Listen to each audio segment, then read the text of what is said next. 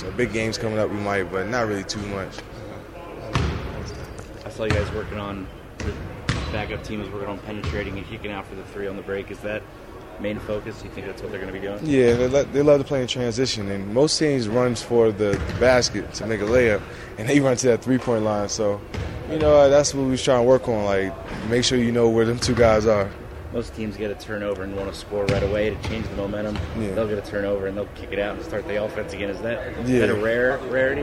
Yeah, it's a, it's a rarity. You know, even on offensive rebounds, a lot of teams, you know, get it and want to go straight back up. Curry's out there searching for the three, and they're looking for him. So, you know, we just got to be ready for that. Uh, he broke Ray Allen's record, and you know numbers are numbers. But how really how good a shooter is he? He's a good shooter. He's got a quick release.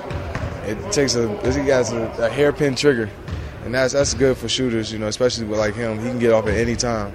So, uh, I mean, he's he's one of the best.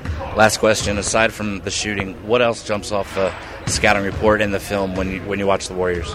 Um, probably just you know David Lee. You know how versatile he is. He can step out, hit the 18 footer, and he gets to the basket and gets fouls. He, he brings a lot of toughness to the team. Thanks, man. Yep. Appreciate it.